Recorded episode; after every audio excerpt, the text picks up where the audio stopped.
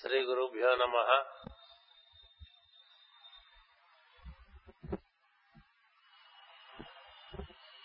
బళ్ళారి నగరంలో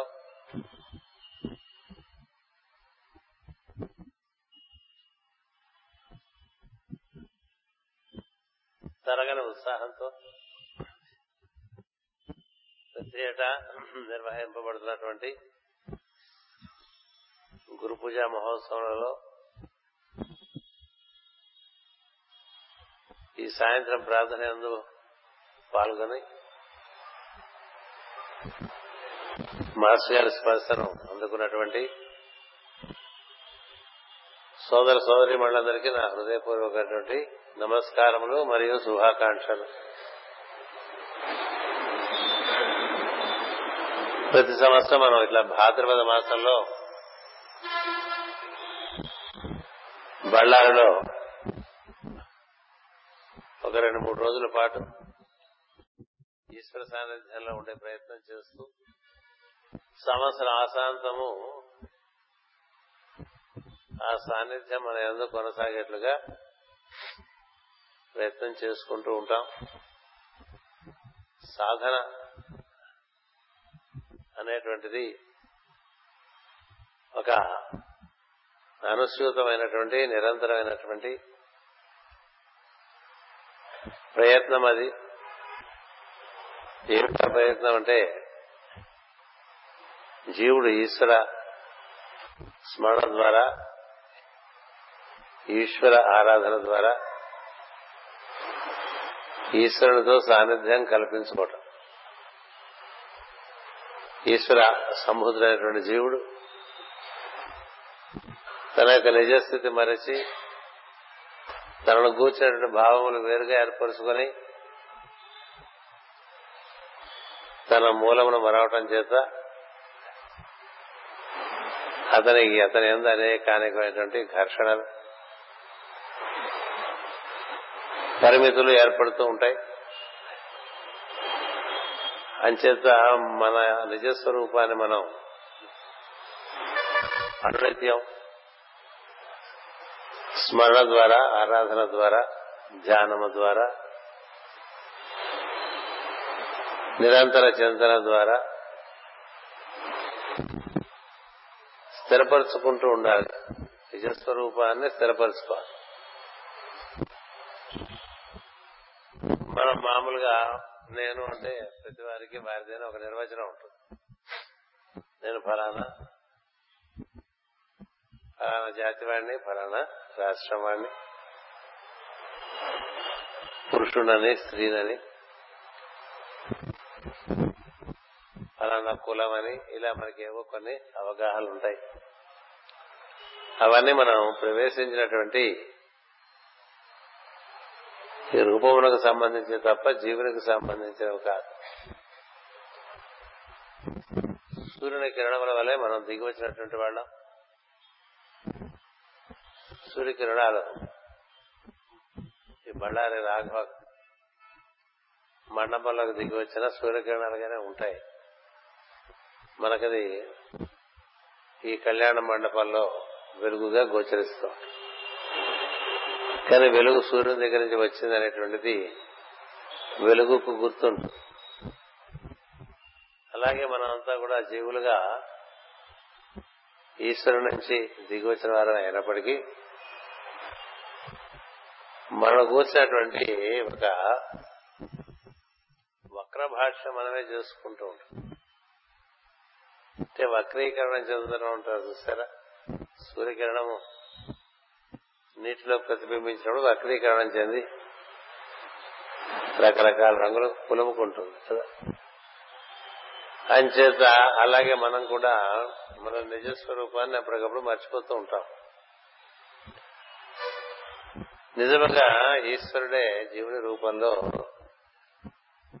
పురుషుడుగా ఈ శరీరమునందు అంటే ఈ పురమునందు వసించి ఉన్నాడనేటువంటిది గుర్తు ఉండ గుర్తు ఉండకపోవడం అనేటువంటిది సహజం. గుర్తు తెచ్చుకోవటం అనేటువంటిది సాధన. నేను సూర్యపుత్రుడే అని గుర్తు ఉండాలి. ఏ వెలుగైతే సూర్యుడి నుంచి దిగి వచ్చిందో ఆ వెలుగే నేను అనే భావన ఈ శరీరం ముందు నేను వసించి కొంత లోకశ్రేయమైనటువంటి కార్యములు నిర్వర్తించి మరల ఈ శరీరమును త్యజించి నేను వచ్చిన కార్యములను పూర్తి చేసుకుని మళ్ళీ తిరోధానం స్వచ్ఛందంగా చెందడం అనేటువంటిది మన సంస్కృతి. అందుచేతనే రామాయణం తీసుకుంటే శ్రీరాముడు కార్యక్రమంలోనే అయిపోయిన తర్వాత తానే స్వచ్ఛందంగా సరదయ నదిలోకి నడిచి వెళ్ళిపోతాడు. అలాగే మనం మహాభారతం తీసుకుంటే అందులో కూడా పాండవులు వారు దిగి వచ్చినటువంటి జీవన ప్రయోజనం వివర్తింపబడిన తర్వాత వారు కూడా స్వచ్ఛందంగా మహాప్రస్థానమని ఉత్తర దిశగా నడిచి శరీర త్యాగం చేస్తారు. అంటే శరీరాన్ని మనం దుస్తులు వదిలేసినట్టుగా వదిలేస్తారు. అలాగే శంకరాచార్యుల వారు ముప్పై సంవత్సరాలు అదే పని. తనకు అంది తనకి ఇవ్వబడినటువంటి శివ సంకల్పమును నిర్వర్తించి అటుపైన ఆయన కూడా ఉత్తర దిశగా ఉత్తర దిశగా వెళ్ళటం అంటే మన ప్రజ్ఞ. ఊర్ధముఖమై సహస్రారం నుండి వెళ్ళిపోతే దాన్ని ఉత్తర దిశ ప్రయాణం అంటారు. అంచేత మహాత్ములందరూ కూడా ఉత్తర దిశగా ప్రయాణం చేస్తూ దేహాలు వదులుతారు. ఏం చేద్దంటే వారు ఆ దిశ నుంచి దిగి వచ్చారు కాబట్టి. మనం ఏ ఊరు నుంచి ఎక్కడికి వచ్చామో మళ్ళీ ఆ ఊరికి వెళ్ళిపోతాం కదా. విశాఖపట్నం నుంచి కొంతమంది వచ్చారు. వారంతా విశాఖపట్నం వెళ్ళిపోదాం అనేటువంటి ఒక ఆతృతతో ఉంటారు. అలాగే విజయవాడ నుంచి వచ్చిన వాళ్ళు విజయవాడ వెళ్ళిపోదాం అనుకుంటారు. అనంతపురం నుంచి వచ్చిన వాళ్ళు అనంతపురం వెళ్ళిపోదాం అనుకుంటారు. బెంగళూరు నుంచి వచ్చిన వాళ్ళు బెంగళూరు వెళ్ళిపోదాం అనుకుంటారు. సహజం కదా. అందుకని అది మనం స్వస్థానం అని అనుకుంటున్నాం కాబట్టి. దీనికన్నా ఇది తాత్కాలికమైన స్థానము దీనికన్నా అది కొంత శాశ్వతమైన స్థానం. కానీ అది కూడా తాత్కాలికమే. ఇది కూడా తాత్కాలిక దీని పరిమాణం ఎనభై నాలుగు సంవత్సరాలుగా మనకి ఇచ్చారు కలియుగంలో వంద సంవత్సరాలు అంటారు కానీ ఎనభై నాలుగు సంవత్సరాలు దీంట్లో మనం అన్ని అవయవాలు పనిచేసేట్లుగా బతికితే బాగా బతికినట్టే. ఫంక్షనల్గా ఉండగానే దీని నుంచి మనం బయటపడాలి. అంచేత మనకి మన యొక్క నిజ స్థితి మన యొక్క సహజ స్థితి మనం మర్చిపోతూ ఉంటాం. అది గుర్తు చేయడానికి ఋషులు ఎన్నో రకాలుగా మనకి వాంగ్మయాన్ని ఇచ్చారు. అనంతమైన గురు పరంపర దిగి వచ్చి మనకి ఎప్పటికప్పుడు నీవు నీ గురించి ఏమనుకుంటున్నావో అది మాత్రం నువ్వు కాదు అని చెప్తుంటాను కదా ఏం చేద్దంటే మనం ఆపాదింపబడినటువంటి ఆపాదింపబడినటువంటి ఒక నిర్వచనంలోకి ప్రవేశించి అదే మనంగా భావించి జీవిస్తూ ఉంటాం కానీ నిజానికి మనం అంతా కూడా దైవాంశ సంభూతులని ఈ బళ్ళార్లోనే మనం పురుషోత్తమ ప్రాప్తి యోగం చెప్పుకున్నాం. మమైవాంశో జీవలోకి అని చెప్పి భగవంతుడు తెలుస్తాడు నా అంశలే అందరూ అని. కదా? అంచేత అందరూ సూర్యుడి నుంచి వచ్చిన దిగి దిగి వచ్చిన కిరణముల వంటి వారే మళ్ళీ సూర్యుని చేరుకోవాలి. ఈ విధంగా ఆకాశం నుంచి దిగి వచ్చినటువంటి జలము అది ఎక్కడ పడ్డా భూమి మీద క్రమంగా మళ్ళీ ఆకాశాన్ని చేరుకునే ప్రయత్నం చేస్తుందో అలాగే ప్రతి జీవులు కూడా దిగి వచ్చి ఈ శరీరాల్లో ప్రవేశించడం చేత మనమంతా పురంజనులవయ్యాం లేక పురుషులవయ్యాం ఇందులో మనం వసించడానికి వచ్చిన వాళ్ళే తప్ప ఇది మనం కాదనేటువంటిది నిత్యం గుర్తు లేనటువంటి వారు సాధన ఉన్నట్లు కాదు.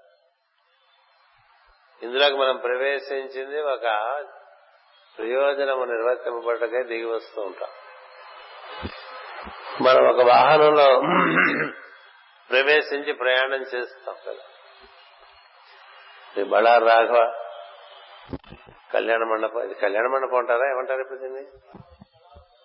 కళామందిరం ఈ ఈ కళామందిరంలోకి రావటానికి ఒక వాహనం ఎక్కి ఇక్కడికి వచ్చాం కదా.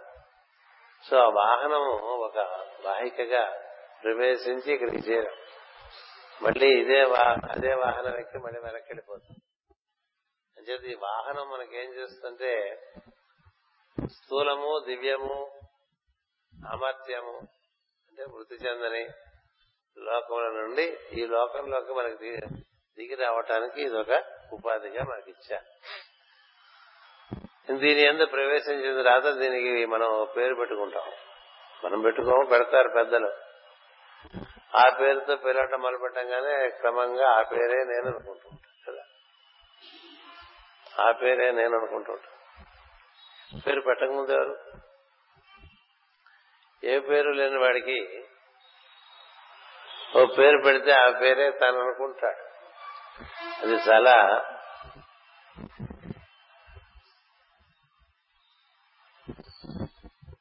విచిత్రమైనటువంటి విషయం.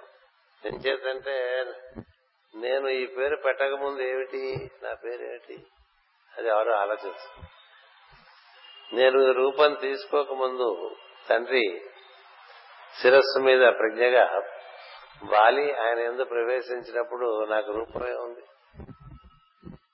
ఈ రూపం కాని నామం కాని నేను కాదు కదా. ఈ నామం లేకముందు ఈ రూపం లేకముందు కూడా నేను ఉన్నాను. నేను తండ్రి శిరస్సు మీద వాలి ఈగ వాలినట్ట లేకపోతే ఒక విమానం వాలినట్ట. క్రమంగా తండ్రికి ఒక సంకల్పం కలిగి సంతానం పొందాలనేటువంటి సంకల్పం. తన యొక్క సహజ సహ ధర్మచారి భార్యతో సంప్రదించి ఒక సంతానానికి అనే ప్రయత్నంలో మనం తండ్రి నుంచి ఆయన యొక్క శుక్రమ ద్వారా తల్లి గర్భంలో చేస్తాం చేరి క్రమంగా అక్కడ మనం పెరిగి పెద్దవాళ్ళం బయటకు వస్తాం. మనం తల్లి గర్భంలో చేరిన దగ్గర నుంచి మనకు ఒక రూపం ఏర్పడుతూ వస్తుంది. అంతకు ముందు కేవలం ప్రజ్ఞగానే ఉంటాం. తల్లి గర్భంలో ప్రవేశించినప్పుడు ఒక బుడగగా ఆ బుడగ నెమ్మదిగా గట్టిపడుతుంది. ఒక చిన్న మెత్తని బీజంలాగా ఏర్పడతాం. అది క్రమంగా అందులో కొంత కొంత భాగంలో రంధ్రములు ఏర్పడతాయి. అవే భవిష్యత్తులో మనకు నోరు కన్ను ముక్కు పుటములు చెవులు అవుతాయి అదే బీజం నుంచి ఒక తోక పుట్టుకొస్తుంది. ఆ తోక వెన్నెముక అవుతుంది ఆ వెన్నెముక ద్వారా మనం కూడా కిందకి దిగి వస్తాం. ఆ వెన్నెముక ఆధారంగా ఎంగాలన్నీ ఏర్పడతాయి. ఇవన్నీ ఏర్పడక ముందు మనం ఉన్నాం. మనం ఉండబట్టి అవి ఏర్పడ్డాయి మనం ఉండకపోతే అవి ఏర్పడతాయి అంచేత మన యొక్క నిజ స్వరూపం అంటే ఇవాళ మనకు స్థితిగతులు పేరు రూపము లింగము ఇవన్నీ మనం అనుకోకుండా ఉండడానికి ఒక ప్రయత్నం. పెద్దలు చేయమని చెప్పారు రోజు పొద్దునే. అది మనకి హృదయమందు అతడే నీవు అతడే నీవు అని వినిపించేటువంటి ఒక శబ్దంగా ఉంటుంది. సోహం సోహం సోహం అని. అతడంటే ఈశ్వరుడు.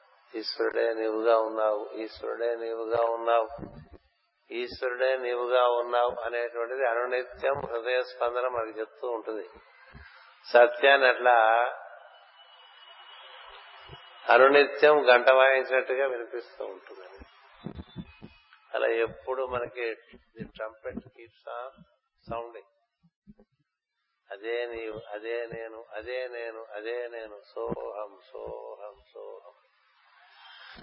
అంచేత మనకి ధ్యానం అంటే మన నిజస్వరూపాన్ని మనం మళ్ళీ ఎరగటం. అంతేగాని మనం ఏం జరుగుతుందంటే మనం ఇప్పుడు నేను నా పేరు పార్వతీ కుమార్ అని పెట్టారు పెద్దలు. నాకు పురుష రూపం ఏర్పడింది.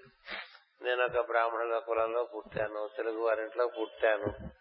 ఇవన్నీ మన నిర్వచనాలుగా పెట్టుకుంటాం ఈ నిర్వచనాలన్నీ ఈ తొడుగుకి సంబంధించిన తప్ప మనకు సంబంధించిన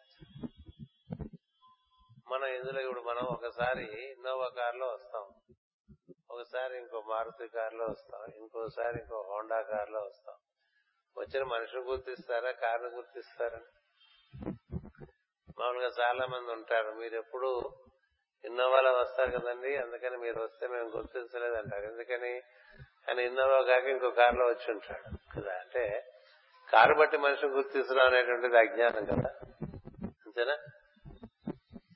రోజు హోండా కార్లో వస్తున్నాడు అనుకోండి ఓ రోజు మారుతి కార్లో రాకూడదు ఆయన. వచ్చిన వాడిని గుర్తిస్తారా? లేకపోతే కారు బట్టి మనిషిని గుర్తిస్తారా? మనిషిని బట్టి మనిషిని సరాసరి గుర్తిస్తారా? అందుకని జీవుణ్ణి జీవుడిగా గుర్తించడం అనేటువంటిది జ్ఞానమునకు అవకాశాన్ని ఇస్తుంది. అంతేగాని జీవునికి ఉన్నటువంటి నామరూపములు లింగ భేదములు సంఘంలో స్థితిగతులు అవి ఆధారంగా మనం గుర్తించడం ప్రారంభించామనుకోండి మనం చాలా ప్రపంచంలోకి దిగబడిపోతాం. దిగబడిపోయి ఒక జీవునితో మరి ఒక జీవునిగా చక్కని సోదరత్వాన్ని నిలిపేటువంటి అవకాశం పోతుంది. అంచేత మనకి భద్రపద మాసం అని మనకి దీనికి పేరు పెట్టారు కదా. భద్రపద మాసం అంటే దీని ఉత్తర భద్ర పూర్వ భద్ర అనే రెండు నక్షత్రముల ప్రభావం చేత ఈ ఈ కాలం నడుస్తూ ఉంటుంది. అంచేత భద్రపదమందు మనం ప్రవేశించాలంటే మనకెప్పుడు మనం గుర్తుండాలి. మనలను మనం మరిచిపోయి మనం వేసుకున్నటువంటి పాత్రలే మనంగా భావన చేసుకుంటూ ఉంటే మనం క్రమంగా మన యొక్క నిజస్థితి కోల్పోవడం జరుగుతూ ఉంటుంది. ఇప్పుడు ఆయన బళ్ళారి రాఘవ్ గారు ఉన్నారు. ఆయనకి పూలదండ వేసి లోపలికి వచ్చాం మనం. ప్రతి సంవత్సరం అదే చేస్తూ ఉంటాం. ఆయన స్త్రీ పాత్రలు ధరించారు పురుష పాత్రలు ధరించారు కదా? ఆయన స్త్రీయా పురుషుడండి? మనం అంట పురుషుడు అంటాం కాదు. స్త్రీ కాదు పురుషుడు కాదు. మనం కూడా అంతే కొన్ని జన్మలలో స్త్రీగాను కొన్ని జన్మలలో పురుషుడుగాను. అలా రకరకాలుగా మన రూపాలు ధరిస్తూ ఉంటాం. అంచేత రూపం చేత మనకి మనల్ని మనం నిర్వర్తించుకోవడం అనేటువంటిది మొదటి పొరపాటు. అందుకే పెద్దలు ఏం చెప్తారంటే నామము రూపముతుగా తెరలు పొరలు వేపడినటువంటి ప్రపంచాన్ని నువ్వు అలా చూస్తూ ఉంటే నీకేం అర్థం కాదని. ఈ నామరూపాత్మకమైన జగత్తులో దానికి ఆధారం ఏంటంటే తత్వాన్ని దర్శనం చేయమంటారు ఆ తత్వము మనముగానే ఉంటుంది. తత్వం అంటారు తత్వం. అది నీవే అని చెప్పడానే త్వం అది నీవే అని చెప్ప ఏదైతే మనం ఈశ్వరుడు అంటున్నామో దైవం అంటున్నామో ఆయన కూడా చాలా పేర్లు పెట్టేశాం ఒకే దైవం అనేక అనేక రూపంలో దిగి వచ్చినప్పుడు వాటికేమో కొన్ని నామములు ఏర్పరుచుకున్నప్పుడు నామములు దైవం అనుకోకూడదు రూపములు దైవం అనుకోకూడదు. ఆ నామములలోకి రూపములలోకి దిగి వచ్చినటువంటి చైతన్యం అన్నదే దాన్ని గుర్తించడం దైవాన్ని గుర్తించడం. జీవుడు కూడా అలా దిగి వచ్చిన వాడే. దేవతలు అలాగే దిగి వచ్చారు. అసురుడు అలాగే దిగి వచ్చారు. సమస్త జీవకోటి ఒకే తత్వంలోంచి దిగి వచ్చి అనేక అనేటువంటి రూపములలోకి ప్రవేశించాయి. అంచేత జీవుడు అనేక అనేక రూపములు ధరిస్తాడని పురాణాలు చెప్తూ ఉంటాయి. ఎనభై నాలుగు లక్షల యోనులలో పుడతాడని చెప్తారు. గరుడ పురాణం చూసుకుంటే ఎనభై నాలుగు లక్షల. యోనులలో మనం ప్రవేశించి బయటకు వస్తూ ఉంటాం. ఇలా ఎనభై నాలుగు లక్షల జీవకోట్ల జీవరాజు రూపాల్లో మనం ప్రవేశించినప్పుడు ఏది మనం నిర్ణయం చేసుకుంటాం? అంచేత మన నిజ స్వరూపము మనం ఎప్పుడు గుర్తు పెట్టుకోవటం వలన జరుగుతుందంటే ఇందులోకి ప్రవేశించింది ఒక ప్రయోజనమునకు కోసమని గుర్తు ఉండి ఆ ప్రయోజనం ఏమిటో తెలియటం కోసం ఆరాధన చేయటం ఉంటుంది. జీవన ప్రయోజనం ఏమిటో తెలిసి ఆరాధన చేయాలి. అంతేగాని ఇప్పుడు అందరూ చేస్తున్నదే మనం చేస్తూ ఉంటే అది ఒక గొర్రెల మందలాగా తయారవుతుంది. ఒకప్పుడు అందరూ సినిమా టాకీసులు కట్టేశారు. ఒకళ్ళు చూసి ఒకళ్ళు ఒకళ్ళు చూసి ఒకళ్ళు. ఇప్పుడు ఏదో సినిమా టాకీసులు ఆ తర్వాత అందరూ ఇంకోటి ఏదో మొదలు పెడతారు ఇప్పుడు మాస్ కట్టేస్తుంటారు. అలా కొంతమంది ఏమో పంట పొలాలు చేపల పొలాలు చేసేసారు. ఒకళ్ళు ఏం చేస్తే అందరూ చేయడం అనేటువంటిది అది గొర్రె బుద్ధి అని చెప్తుంది అంటే పశు బుద్ధి.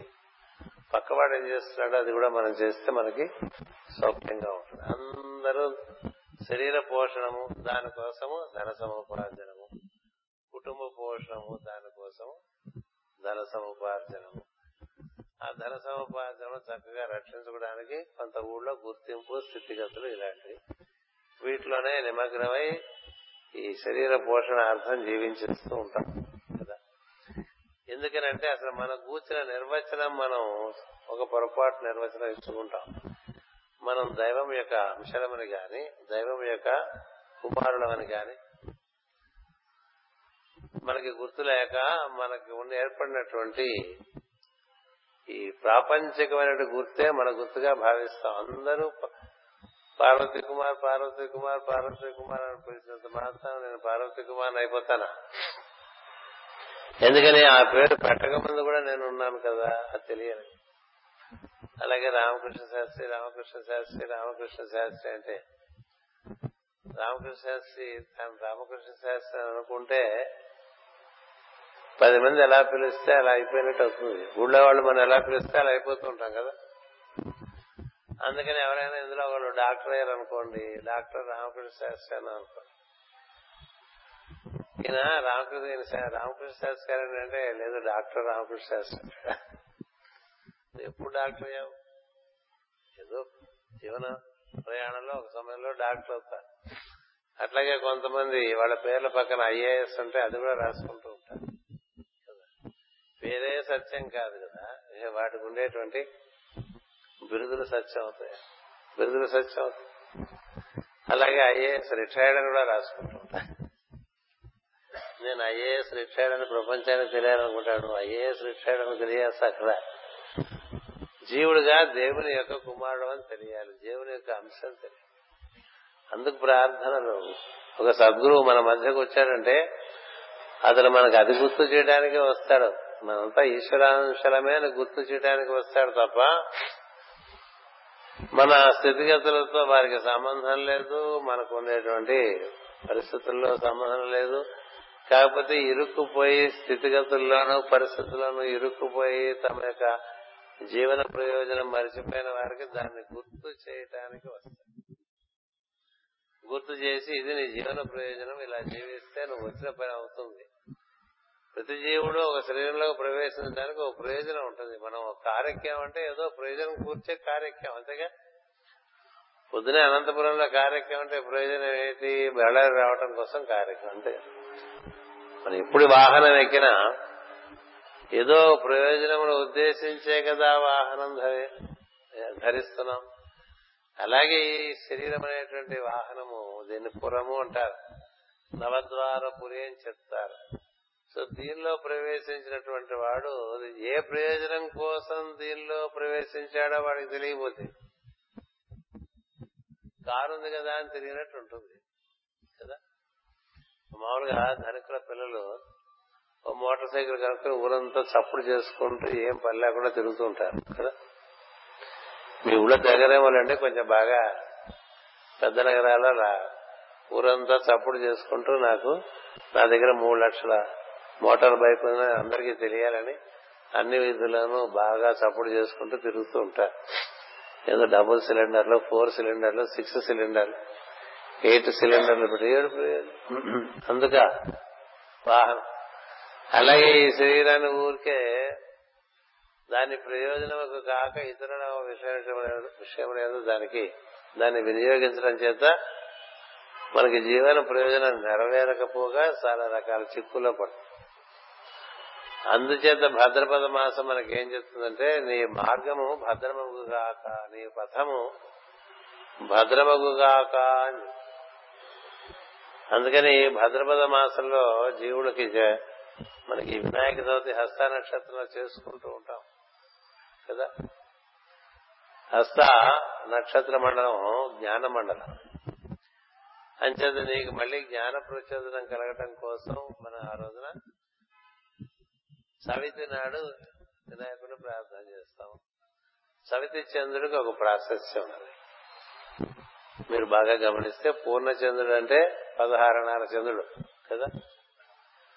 అష్టమి చంద్రుడు అంటే అర్ధ అర్ధ రూపాయి చంద్రుడు కదా?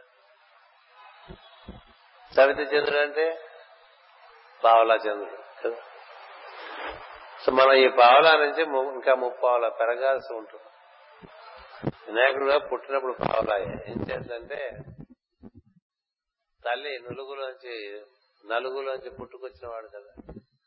అటు పైన తండ్రి ఎదిగిన తర్వాత కదా ఆయన పూజనీయుడయ్యాడు.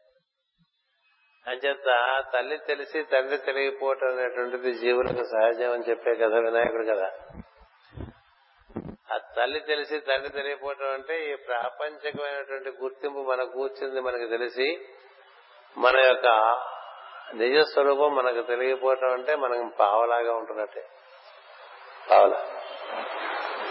ఈ పావల ముప్పావలగా పెరగటం కోసం మనకి ఆరాధనలు ఇచ్చారు. ఈ పావలాగా ఉన్నప్పుడు మనకి ఏం జరుగుతుందంటే మన మనస్సులో ఉండిపోతాం. మనసు పావల. అది ఎంతసేపు ప్రపంచంలో వన్నీ చూపిస్తుంటుంది. ప్రపంచంతో మనం అలా ప్రతిస్పందించి మన్ని మనం రక్షించుకుంటూ మన్ని మనం ఎట్లా వృద్ధి చేసుకోవచ్చు అది చెప్పుకుంటూ ఉంటుంది. మనసు. ఈ పావుల మనస్సుకి ఇంకో పావల లోపల ఉంటుంది అంతర్మనస్సు అని. ఆ అంతర్మనస్సులో ప్రవేశిస్తే మనకి లోపల ఒక దివ్యమైనటువంటి ప్రజ్ఞ పనిచేస్తుంది అనేటువంటిది మనకు తెలుసు. మన లోపల అనునిత్యం ఒక ప్రజ్ఞా ప్రవాహము ఒక ప్రాణ ప్రవాహము నిర్వర్తింపబడుతూ ఉంటాయి. అవి ఆధారంగా మనం బయట పనులు చేసుకుంటూ ఉంటాం. మన ప్రజ్ఞ ప్రవహించకపోతే మనం ఇలా చేయి కూడా కదపలేము అది ప్రజ్ఞా ప్రవాహం. అలాగే ప్రాణ ప్రవాహము. ప్రజ్ఞగాను ప్రాణంగాను ఒక దివ్యమైనటువంటి రెండు ప్రవాహాల లోపల మనకి అనుస్యూత నిర్వర్తింపబడుతూ ఉన్నాయి. అవి మనం నిర్వర్తించట్లేదు. అంచేత ఈ బహిర్ముఖమైనటువంటి మనస్సు ఇట్లా ప్రపంచంలో ఉండేటువంటి విషయంలో ఆసక్తి కొని ఈ పంచేంద్రియములతో వాటిని పొందేటువంటి కార్యక్రమంలో చాలా హడావుడిగా తిరిగేస్తున్నాం అనుకోండి. దీని యొక్క కాల పరిమితి అయిపోయి మనం ఇందులో ప్రవేశించిన వాళ్ళు ఇందులో మరణించడం జరుగుతుంది. అలా కాకుండా అంతర్ముఖమై లోపల జరుగుతున్నటువంటి ప్రక్రియలను మనం గమనించేటువంటి ఒక మార్గంలో ప్రవేశించామనుకోండి. అప్పుడు మనం మన మనస్సుకి అంతర్మనస్సు చూడటం చేత మనం అభిరూపై అవుతాం. అభిరూపై అంటే అష్టమి చంద్రుడు అనమాట అష్టమి చంద్రుడు ఎవరికి సత్యం అంటే అంతర్ముఖుడైన వాళ్ళకి సత్యం. అష్టమి నాడే దుర్గ పుట్టింది అష్టమి నాడే కృష్ణుడు పుట్టాడు. అష్టమి యోగం మనకు ప్రత్యేకమైనటువంటి కళగా చెప్తారు. ఎంచేత సగం కనబడి సగం కనపడక సగం తెలిసి సగం తెలియక ఉండేటువంటి పరిస్థితి. ఆ తెలియని సగం తెలియడానికి ప్రయత్నం చేస్తూ ఉంటారు. కదా? కృష్ణాష్టమి కానివ్వండి దుర్గాష్టమి కానివ్వండి సగం వెలుగు ఉంటుంది మిగతా సగం కనపడకుండా. సో నీలో నీవు అంతర్ముఖుడు అయినప్పుడు నీలో పనిచేస్తున్న ప్రజ్ఞలు ఎవరు నిర్వర్తింపజేస్తున్నారు అనేటువంటి ప్రశ్న నీకు తపన పుట్టినప్పుడు క్రమంగా నీవు బుద్ధిలోకి ప్రవేశించడం అనేటువంటి ఒక స్థితి కలుగుతుంది. బుద్ధిలోకి ప్రవేశిస్తే అప్పుడు నువ్వు ముప్పాలు అయిపోతావు. బుద్ధిలోకి ప్రవేశించినప్పుడు ఈ బుద్ధి అనేటువంటి వెలుగుకి మూలం మనలో ఎక్కడ ఉన్నది అనేటువంటి అన్వేషణ బాగా జరిగినప్పుడు మన యొక్క మూలంలోకి మనం ప్రవేశించడం జరుగుతుంది. అప్పుడు మనం రూపాయి అయిపోతాం పూర్ణ చంద్రుడై అంచేత ఈ పావలా చంద్రుడు మిగతా ముప్పావలా కూడా సంక్రమింప చేసుకోవాలి ఈ విధంగా మనం వృద్ధి చెందడానికి మార్గం ఏంటంటే అనునిత్యం మన మనం ఉదయ ప్రార్థన ద్వారా సాయంత్రం ప్రార్థన ద్వారా లేక త్రికాల ప్రార్థన ద్వారా కొందరు రోజుకు ఐదు సార్లు కూడా ప్రార్థన చేస్తారు. ప్రార్థన యొక్క ప్రధానమైనటువంటి ప్రయోజనం ఏంటంటే తన యొక్క ప్రాపంచికమైనటువంటి నిర్వచనమును విసర్జించి జీవుడుగా తాను దేవుడితో అనుసంధానం చెందడానికి ప్రయత్నం చేయాలి. తనలో దేవుడు తన యొక్క భావముల పుట్టుక చోటుగా ఉంటాడు. తన భావముల యొక్క పుట్టుక చోటుగా ఉంటాడు. అలాగే ప్రాణముల యొక్క పుట్టుక చోటుగా ఉంటాడు. అంచేత మన ప్రాణముల పుట్టుక చోటుని మనం గుర్తించడానికి అంతర్ముఖమై హృదయమందు స్పందనతో మనం అనుసంధానం చెందుతూ ఉంటే ఆ కార్యక్రమం మన ఎందు బాగా బలపడుతూ ఉంటే మనకి భాగ్యంలో మనకు ఉండేటువంటి ఒక డెఫినేషన్ ఉంది ఒక నిర్వచనం. దాని ఎందు మనకి ఒక అసక్తత ఏర్పడుతుంది. నేను ఇది నేను అది అనేటువంటిది. ప్రపంచంలో నువ్వేమిటి అనేటువంటిది లోపలికి వెళ్తే ఏం లేదు.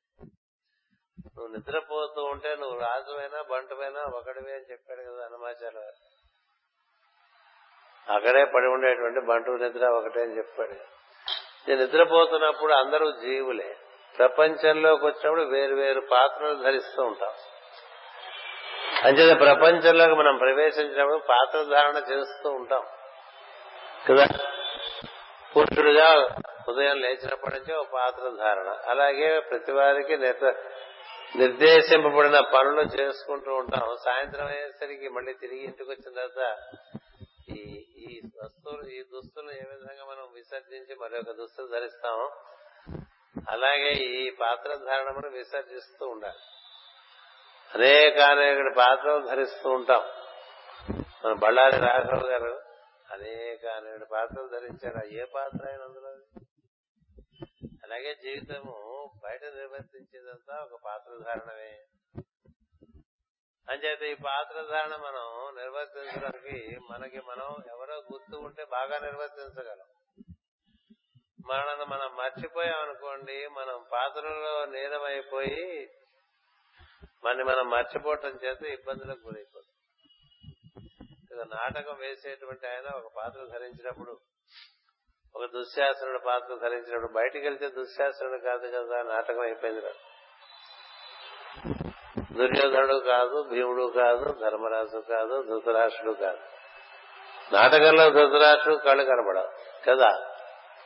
అందుచేత అంత మాత్రం చేత ఆ పాత్ర ధరించినట్టు దుర్యో ధృతరాష్ట్రుడికి బయటికి వెళ్తే చూడాయన అదేంటంటే మీకు కనిపిస్తుంది కదా? మీరు చూడనట్టుగా నటిస్తున్నారు ఏంటని అంటాం కదా. ఏం చేత అతను ఇది పాత్ర ధారణ అని తెలిసి నటిస్తాడు. బయటకు వస్తే తన కన్నులు తనకున్నాయని తెలుస్తాయి. అలా కాకపోతే ఏం జరుగుతుంది? తన గుడ్డివాడు కదా అట్లా గుడ్డి గుడ్డిగానే తిరుగుతున్నాడు అనుకోండి. వీడి పిచ్చెక్కింది అనుకుంటా. అంతేగా? బయటికి వెళ్ళిన తర్వాత ఇట్లా ఇట్లా ఇట్లా ఇట్లా చేతులు పట్టుకుని తిరుగుతున్నాడు అనుకోండి. ఏమిటండి అంటే నేను ధృతరాష్ట్రుని కదా అంటే ఎవడో లేక లేపగా కొడతాడు. అప్పుడు మళ్ళీ తెలివి వస్తుంది. అలా మనకు కూడా మనం కూర్చున్నటువంటి నిర్వచనాలు ఉంటాయి కదా. అలాగే ధృతరాష్ట్రం అయితే పర్వాలేదు. హనుమంతుడు ఎప్పుడు పాత్రధారణ చేసిన ఒక ఆయన ఉన్నాడు అనుకోండి. బయటికి అలా తోగబెట్టుకొచ్చి తిరిగేస్తుంటే ఊళ్ళో బాగుంటుంది. అలాగా మనం whatever we are in the world we are not in the inner world what we are in the outer world is one thing what we are in the inner world is some other thing కదా? అక్కడ నీకున్నటువంటి జ్ఞానమును బట్టి నీకు అక్కడ నీ పరిధి అంచేత మనకి ఈ మన మనమంతా సాధకులమని అనుకుంటున్నాం కాబట్టి మనం భద్రమకు పదమనందు నడుద్దాం అనుకున్నప్పుడు అనునిత్యం మనం ప్రార్థనలు చేసేప్పుడు మనలను మనం గుర్తు చేసుకుని మన మూలంతో మనం అనుసంధానం చెందాలి. అంటే జీవుడుగా దేవునితో అనుసంధానం చెందాలి తప్ప నేను పార్వతీ కుమార్ని నేను పురుషుణ్ణి నేను ఆంధ్రుణ్ణి ఇలాంటి భావాలన్నీ పెట్టుకుని ఇది క్షరపురుషుడు అంటారు దీన్ని. మన మన వాంగ్మయంలో దీన్ని క్షరపురుషుడు అంటాడు. ఇది తాత్కాలికం ఉండదు ఎప్పుడు ఉండదు. క్షరపురుషుడు ఈ గుర్తింపు పక్కన పెట్టేసి జీవుడుగా దేవుణ్ణి ఆరాధన చేయాలి. జీవుడుగా దేవుణ్ణి చేసిన ఆరాధన దేవుడికి చెందుతుంది. మనం వేసుకున్న పాత్రధారులుగా మనం ఆరాధన ఒక నాటకంలో మనం అలా ఆరాధన చేస్తున్నాం అనుకోండి అప్పుడు మనకు ఎవరో ప్రత్యక్షమైనట్టుగా కూడా ఉంటుంది కదా నాటకంలో. అది నిజంగా మనకు అనుభూతినిస్తుందా రా మనం శివారాధన చేస్తున్నామండి నాటక పాత్రధారణ నేను. ఓ శివభక్తుడిగా ఇక్కడ నాటకం వేస్తున్నాను. అలా కనులు మూసుకుంటే అక్కడ కాసేపు లైట్లు ఆర్పేస్తారు మళ్ళీ లైట్లు వేసేసరికి ఇక్కడ శివుడు ఉంటాడు. ఉంటే శివుడు దర్శనమైనట్లుగా చాలా అభినయం చేస్తాను. కానీ నాకు శివ దర్శన అనుభూతి ఉంటుందా? ఉంటుందా? అలా ఉండేట్లయితే భక్తి సినిమాల్లో వేసిన వాళ్ళందరూ కూడా ఈపాటి చాలా మహాత్ములు అయిపోయి ఉండాలి. ఏది హనుమ దర్శనం రామ దర్శనం కృష్ణ దర్శనం శివ దర్శనం. అనేక అనేక దివ్య దర్శనాలైనటువంటి సందర్భాలు మనం సినిమాల్లో గాని నాటకాల్లో గాని చూసినప్పుడు వారికి అది నాటకం అని తెలుసు కదా వాడికి అనుభూతి ఉండదు కదా. అలాగే మనం పాత్రధారులుగా చేసే ప్రార్థనలు దైవానికి అందాం. ఇది మీరు గుర్తుపెట్టుకోవాలి. మనం ఏం చూస్తున్నాం ప్రార్థన? నేను ఒక ఇండస్ట్రియలిస్ట్ అయితే ప్రార్థన చేస్తుంటే నా ఇండస్ట్రీకి ఆర్డర్స్ వచ్చేట్టుగా చూడు స్వామి ఇట్లా మాట్లాడుతూ ఉంటాం కదా. అదే బ్యాంక్ ఉద్యోగం అనుకోండి ఏదో నాకు ట్రాన్స్ఫర్ పెంచు స్వామి ఇది కాదు. ఇది జీవుడిగా దేవుణ్ణి చేసే ప్రార్థనలు కాదు పాత్రధారులుగా చేసేటువంటి ప్రార్థనలు. అవి ప్రార్థన చేయటం చేయబడంతో సంబంధం లేకుండా మీ పూర్వ కర్మను అనుసరించి మీకు రావాల్సిన వస్తుంటే పోవాల్సిన పోతుంటాయి ఎన్ని ప్రార్థనలు చేసినా కొన్ని దక్కవు. ఏ ప్రార్థనలు చేయకపోయినా కొన్ని అయాచితంగా దక్కుతూ అది కాలానుక్రమంలో మనం చేసినటువంటి కర్మ నుంచి మనకి దాని ఫలితాలు వస్తూ ఉంటాయి. మనం వీటికి దానికి మూడేసుకుంటూ ఉంటాం. మూడు వేసుకుని నేను ప్రార్థన చేశాను అందుకే నాకు ఇట్లా జరిగింది అనుకుంటూ ఉంటారు కానీ సత్యం ఏంటంటే ఆ ప్రార్థనలో దైవంలో చేరవ నీ నీ ప్రాప్తంలో ఏముందో అది నీకు వస్తుంది. నీ ప్రాప్తంలో నీకున్నది వస్తుంది. ప్రాప్తం అంటే అంతకు ముందు నువ్వు చేసిన పనుల నుంచి నీ ప్రాప్తి ఉంటుంది. అది శుభాశుభ ఫలములతో కూడి ఉంటుంది. ఈ శుభాశుభ ఫలములతో కూడినటువంటి దాన్ని బట్టి మహాత్ములకు కూడా ఎన్నో ఇబ్బందులు వచ్చిన సందర్భాలు ఉన్నాయి కదా? నిజానికి భక్తుల కథ చదువుకుంటే మనకి వారు పడ్డ ఇబ్బందులే ఎక్కువ సుఖాల కథ అంచేతనే కుంతిదేవి కూడా నువ్వు ఇట్లా కష్టంలోనే ఉంచు ఉంచితే నీ ఆరాధన నాకు బాగా జరుగుతుందని చెప్తుంది. అంచేత శుభాశుభ మిశ్రమ ఫలములతో కూడి ఉంటుంది బాహ్య జీవనం. అది మన ప్రాప్తాప్రాప్తమును బట్టి ఉంటుంది. దాన్ని అలా ఉంచి నువ్వు జీవుడుగా దేవునితో అనుసంధానం చెందడానికి రోజు అసలు ముందు లేవంగానే నేను నేనైనా నేనుగా ఉండాలి. అంటే నేను పార్వతి కుమార్ కాదు. అది మనకి శివోహం శివోహం శివోహం అని నిన్న అనంతపురంలో చెప్పుకున్నాం కదా. షట్కం. నేను నా పేరు నేను కాదు నా రూపం నేను కాదు నా కన్ను ముక్కు చెవి నాలుక కన్నులు నా పంచేంద్రియములు నేను కాదు నా కర్మేంద్రియములు నేను కాదు నా మనస్సు నేను కాదు నా బుద్ధి నేను కాదు అహంకారముగా నేను కనిపిస్తున్నాను కానీ నిజానికి నేను శివుడనే శివోహం శివోహం అంటే శివుడు శివుడే నాలాగా ఉన్నాడు అనుకోవాలి నాలాగా శివుడు ఉన్నాడు అనుకున్నాడు ముందు శివుడుండి తర్వాత మనం ఉన్నాం కాబట్టి శివోహం అన్నారు కదా. అలాగే సోహం అన్నారు. సహా అనేది దైవం యొక్క పేరు. సహా అంటే అది అన్నారు. అదే నేను. అదే నేను. అదే నేను. అదే నేను. ఈ అదే నేను అనేటువంటి ఐడెంటిటీ బాగా పొందుతూ ఉండాలి.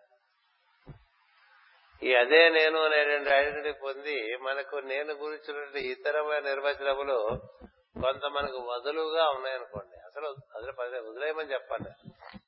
అందుకనే సన్యాసం తీసుకున్న వాళ్ళు వాళ్ళ పూర్వ సంబంధాలు ఏవి వాళ్ళకేం సంబంధం లేనట్లుగా మనస వాచ కర్మణ ఉంటారు.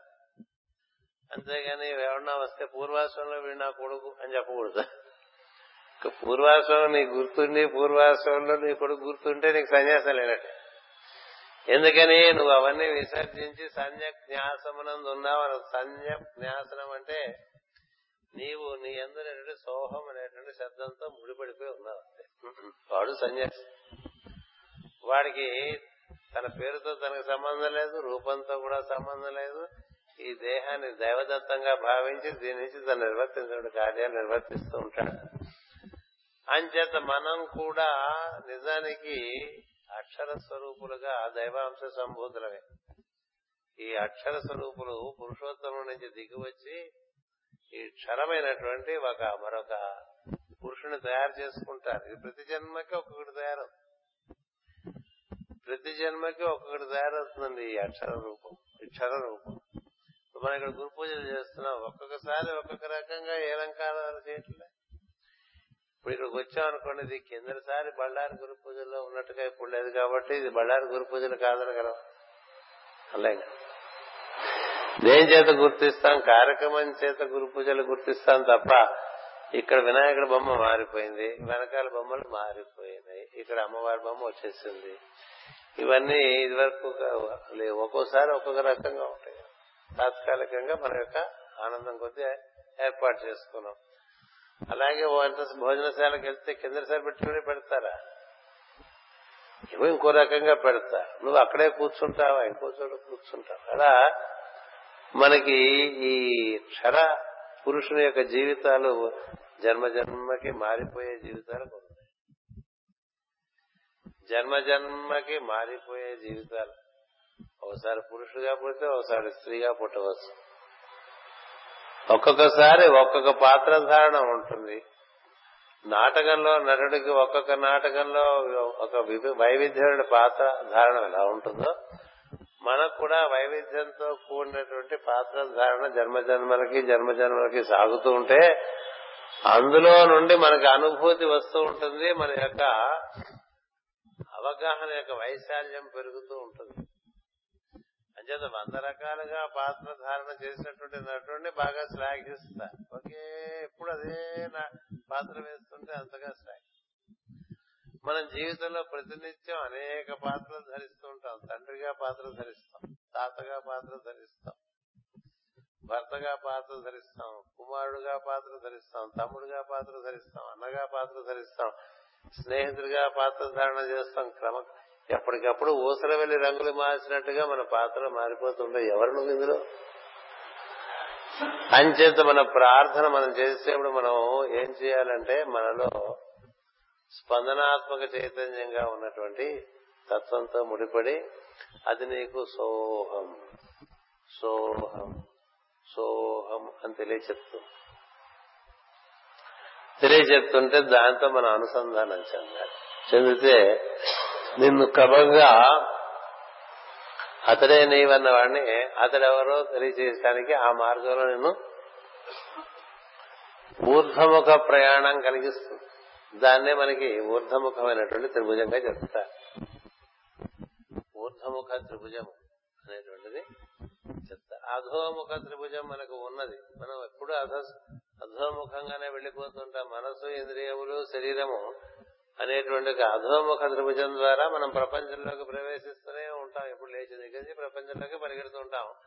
అది అధోముఖ త్రిభుజం అందులోనే ఈ శరీరంలోనే ఊర్ధముఖ త్రిభుజం ఉన్నది. మన అంతర్ముఖమైతే అంతర్ముఖమైన మనస్సు బుద్ధి ఆత్మ ఆ మూడు ఒక త్రిభుజంగా అంచేత అంతర్ముఖమై మనలో ఉండేటువంటి వెలుగునకు లేక భావములకు మనలో ఉండే ప్రాణమునకు మూలమైనటువంటి చోటు కోసం ప్రయత్నం చేయడం అనేటువంటిది సాధన. మళ్ళీ గాలిస్తుంది చూసుకో రమణ లేడా ఉన్నాడు.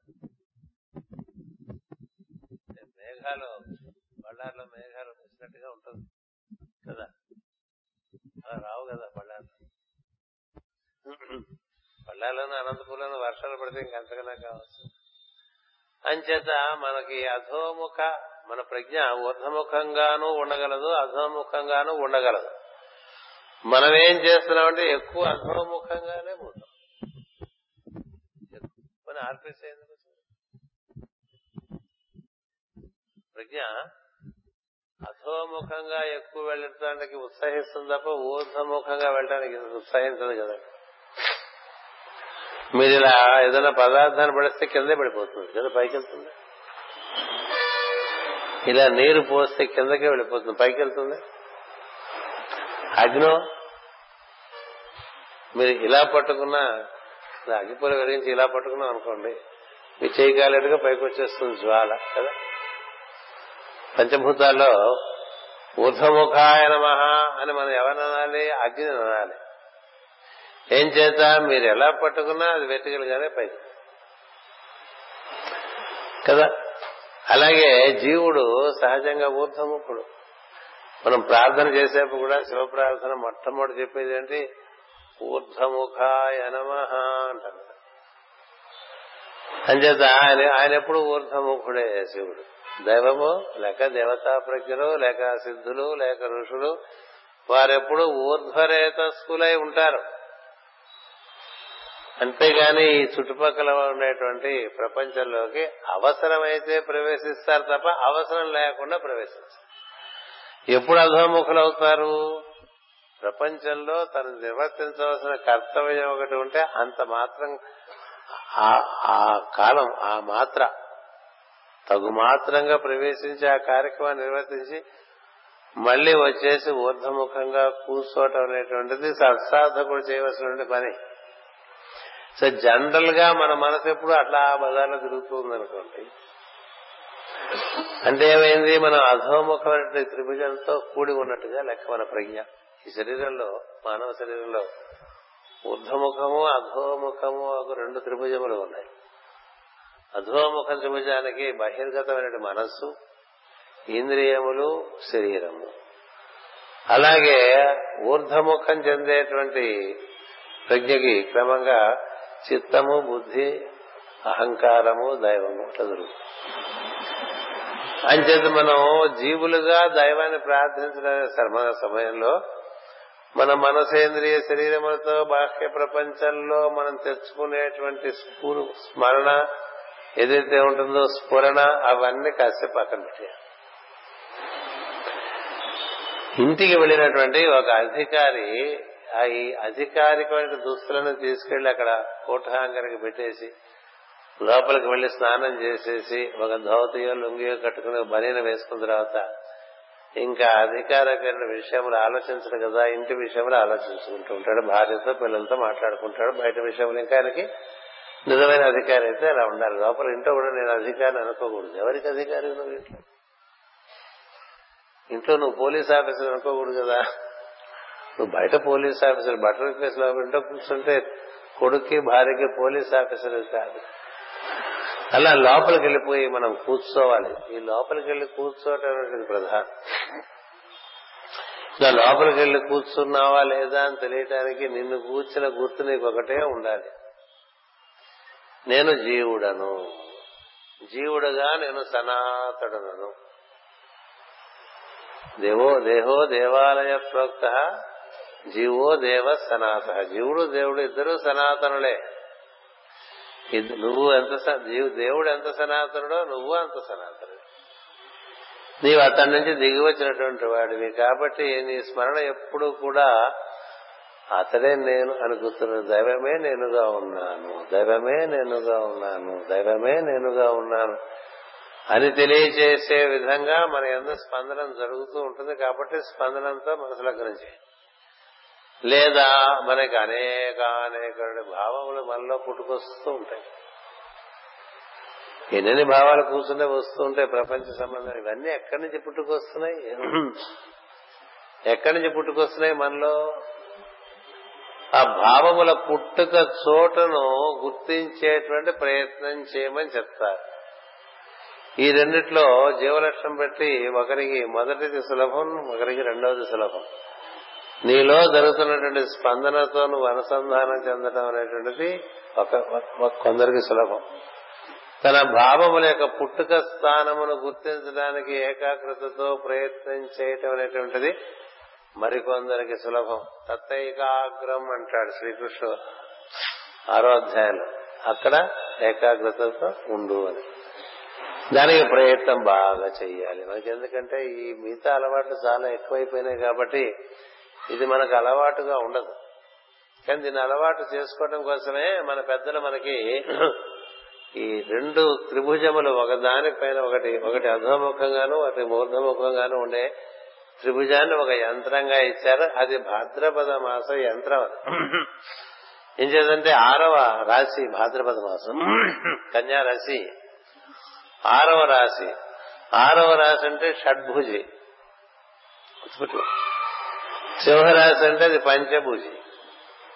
అట్లా మనకి రాశులతో పాటు గ్రహములు యంత్రములు మంత్రములు వాటిని వాటితో చక్కగా వాటిని చక్కగా సమన్వయించుకుని అవగాహన చేసుకునే తంత్రము ఇలాంటివి ఉంటాయి.